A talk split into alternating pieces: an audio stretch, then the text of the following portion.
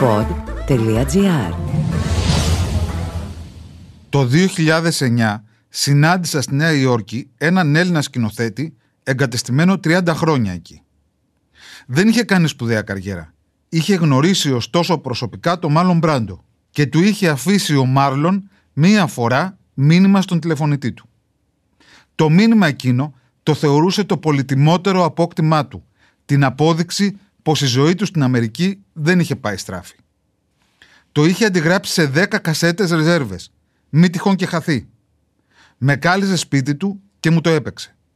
Hi Γιάννης, this is Marlon. Πέντε λέξεις όλες και όλες. Ο Γιάννης όμως ένιωθε όπως ο Μωυσής όταν στο όρο Σινά είχε ακούσει τη φωνή του Θεού. Ακούτε Home Home. Ένα podcast με τον Χρήστο Χωμενίδη. Δηλαδή εμένα. Με τις ιστορίες μου, το δέρμα σας ξαναβρίσκει την εφηβική του λάμψη. Είναι ώρα να απολαύσεις τον καφέ σου μαζί με τα αγαπημένα σου 7 Days Mini Croissants και μπισκότα. Η πλούσια κρέμα και η αφράτη ζύμη των 7 Days Mini συνοδεύουν τέλεια τον καφέ όλες τις ώρες της ημέρας.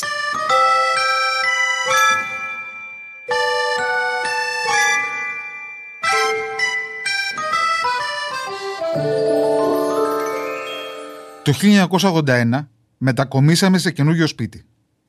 Ένας άνθρωπος που μας αγαπούσε πολύ και είχε γνωριμίες στη φρέσκια κυβέρνηση του Πασόκ, μας έκανε δώρο ανεκτήμητο. Μεσολάβησε ώστε να αποκτήσουμε σχεδόν αμέσως τηλεφωνική σύνδεση. Ακούγεται απίστευτο, όμως για δεκαετίες στην Ελλάδα χρειαζόσουν μέσο για να βάλεις τηλέφωνο. Άμα συμπλήρωνες απλώς την αίτηση στον ΟΤΕ, θα περίμενες πιθανότητα μήνες ή μάλλον χρόνια ώσπου να σε ειδοποιήσουν. Γι' αυτόν ακριβώς το λόγο γνώριζαν δόξες οι δημόσιας χρήσης συσκευές.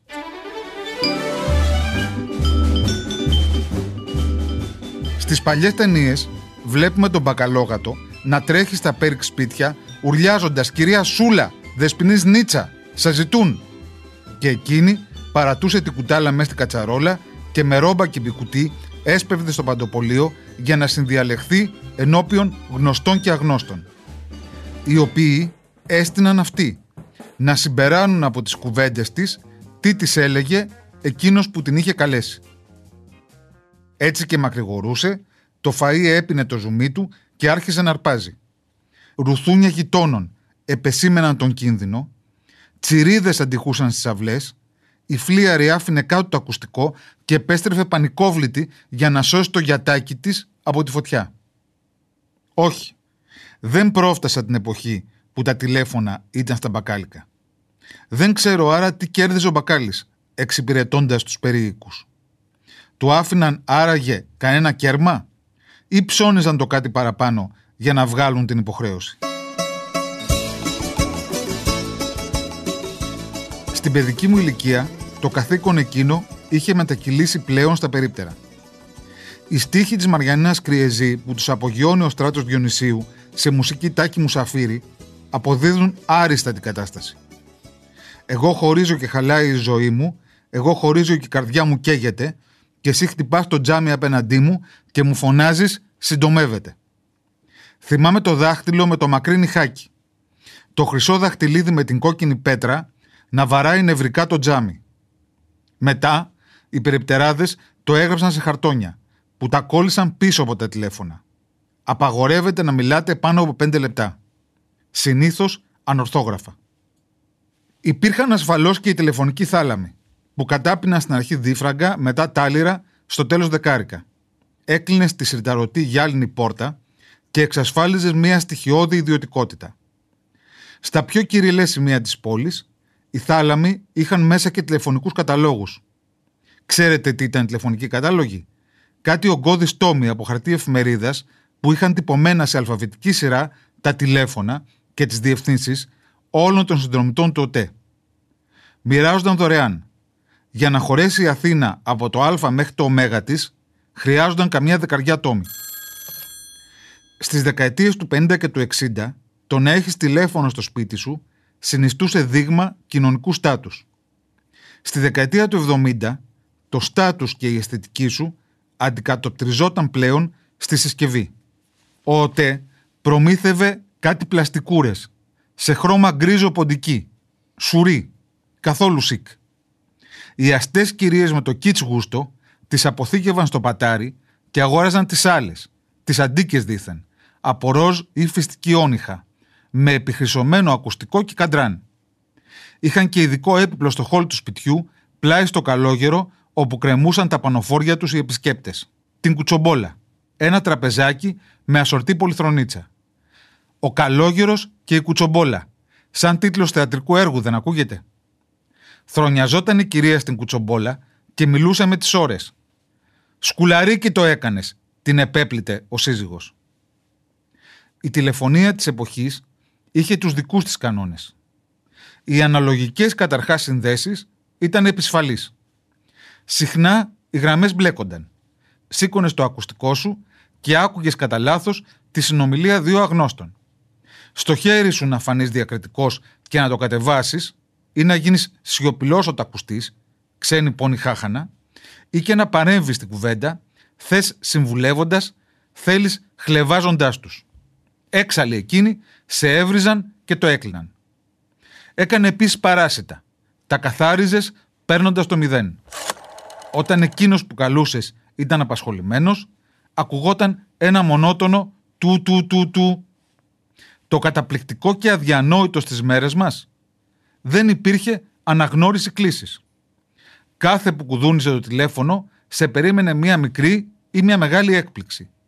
Δεν μπορούσες να ξέρεις ποιανού η φωνή θα σε καλημερίσει ή θα σε καλησπερίσει. Η τεχνολογική πρόοδος έφερε τα ντούμπλεξ.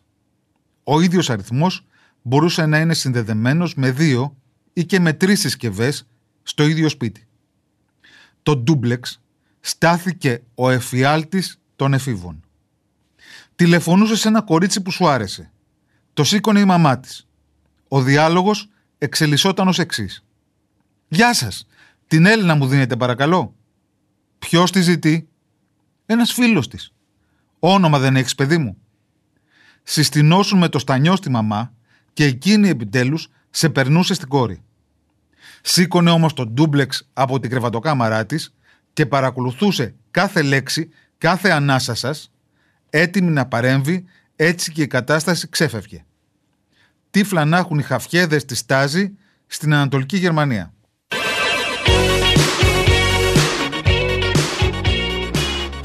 Το σπαρταριστό της μυθιστόρημα «Η Φάρσα» η εξαιρετική πεζογράφος Έρση Σωτηροπούλου διαλαμβάνει τις τηλεφωνικές φάρσες, στις οποίες επιδιδόταν μέγα μέρος της νεολαίας εκμεταλλευόμενη τη μη αναγνώριση κλήσης. Οι φάρσες της Σωτηροπούλου είναι ιδιοφυείς. Οι δικές μας ήταν κατά κανόνας σαχλές.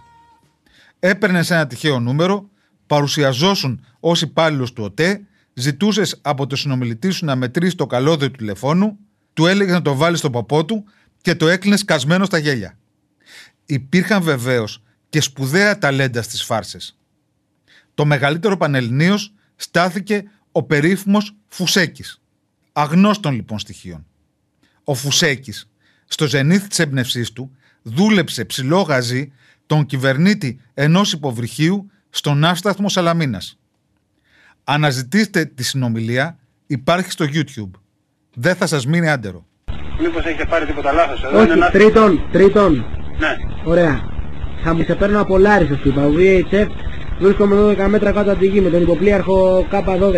Θα κινηθείτε 2-17 μοίρες προς ΤΑΒ 12 ζώνη 15. Είμαστε δεμένοι εμείς στη Σαλαμίνα, στον Άσταθο. Η επόμενη μεγάλη καινοτομία. Οι αυτόματοι τηλεφωνητές. Από τους πρώτους που είχαν βάλει αυτόματο τηλεφωνητή στην Αθήνα ήταν η Γαβριέλα η ιστορικότερη πόρνη της πόλης, που επί μισόν αιώνα δεχόταν τους άρενες στη φωλιά της στους πρόποδες του Λικαβητού. Η δική μου γενιά δεν την πολύ πρόφτασε. Παρέμενε εν ενεργεία η Γαβριέλα, μα εμείς παρά ήμασταν πιτσιρικάδες για να τολμήσουμε να την επισκεφτούμε. Είχαμε βρει ωστόσο τον αριθμό της και την καλούσαμε επανειλημμένα. Στο άκουσμα του μαγνητοφωνημένου μηνύματος νιώθαμε στα 12, στα 13 μας σχεδόν έξαψη. Αλλό, αλλό, εδώ Γκαμπριέλα. Στα 16, στα 17 μου ίσως, ο ΟΤΕ είχε κάνει πλέον άλματα. Οι τηλεφωνικές συνδέσεις παρέχονταν αθρώα. Δεν χρειαζόσουν πια μέσο. Απέκτησα προσωπική γραμμή. Λίγο αργότερα και τηλεφωνητή. Θυμάμαι με τι προσμονή επέστρεφα στο σπίτι και έβλεπα το φωτάκι του τηλεφωνητή να αναβοσβήνει.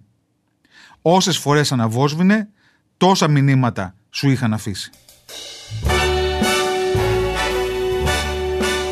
Το 2009, στη Νέα Υόρκη, συνάντησα έναν Έλληνα σκηνοθέτη εγκατεστημένο 30 χρόνια εκεί. Δεν είχε κάνει σπουδαία καριέρα. Είχε γνωρίσει ωστόσο τον Μάρλον Μπράντο και του είχε αφήσει μία φορά ο Μάρλον Μπράντο μήνυμα στο τηλεφωνητή.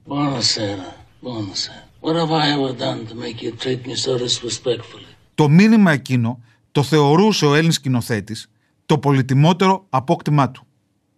Την απόδειξη πως η ζωή του δεν είχε πάει στράφη. Το είχε αντιγράψει σε δέκα κασέτες ρεζέρβες, μη τυχόν και χαθεί. Με κάλεσε σπίτι του και μου το έπαιξε. «Hi Γιάννης, this is Marlon». Πέντε λέξεις όλες κι όλες. Ο Γιάννης όμως αισθανόταν όπως ο Μωυσής όταν στο όρο Σινά είχε ακούσει τη φωνή του Θεού. Η μετάβαση από τη σταθερή στη κινητή τηλεφωνία σήμανε, πιστεύω, το γύρισμα σελίδας στην ιστορία των δυτικών τουλάχιστον κοινωνιών. Μέχρι τότε το τηλέφωνο ανήκει στο σπίτι, στην οικογένεια ή στην επαγγελματική έδρα. Τώρα το έβαζες στην τσέπη σου και έφευγες και επικοινωνούσες ή δεν επικοινωνούσες από οπουδήποτε βρισκόσουν. Προϊονίστηκε έτσι ο ψηφιακός κόσμος, στον οποίο οι άνθρωποι συχνότερα αλλάζουν κατοικία παρά ηλεκτρονική διεύθυνση, email, όπου κινούμαστε όλοι αενάως σε έναν αόρατο κυβερνοχώρο, σε ένα cloud, ένα σύννεφο. Άλλοτε υφαίνοντας σαν αράχνη στο δίκτυο, άλλοτε πιασμένοι σαν μυγάκια στα δίχτυα. Στο σπίτι όπου μένω τα τελευταία 18 χρόνια, σταθερό τηλέφωνο έβαλα χωρίς να το επιθυμήσω, ούτε να το ζητήσω προέκυψε ως παρακολούθημα τη σύνδεση στο ίντερνετ. Άργησα να αποκτήσω συσκευή. Τον αριθμό δεν τον γνωρίζω από μνήμης. Δεν τον δίνω σε γνωστούς και φίλους. Μόνο ο Στέφανος Τιτσόπουλος τον ξέρει. Όποτε χτυπάει το σταθερό στο σπίτι μας, είναι ο Στέφανος Τιτσόπουλος.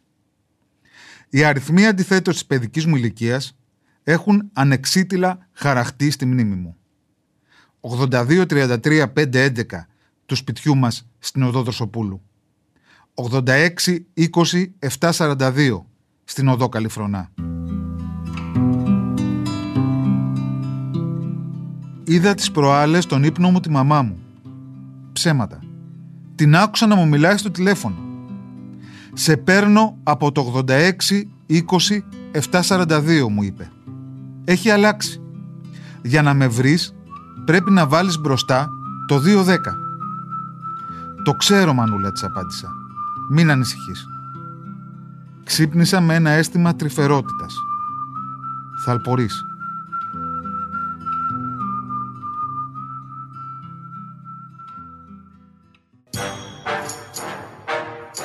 Αυτό ήταν το Home Home.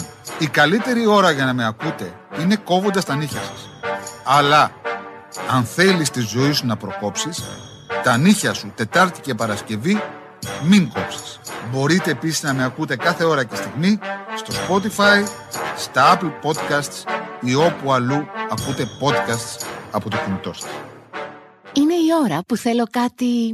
κάτι συναρπαστικό και απολαυστικό μαζί με τον καφέ μου. Τα 7 Days Mini Croissants με γεύση κακάο και μιλφέιγ.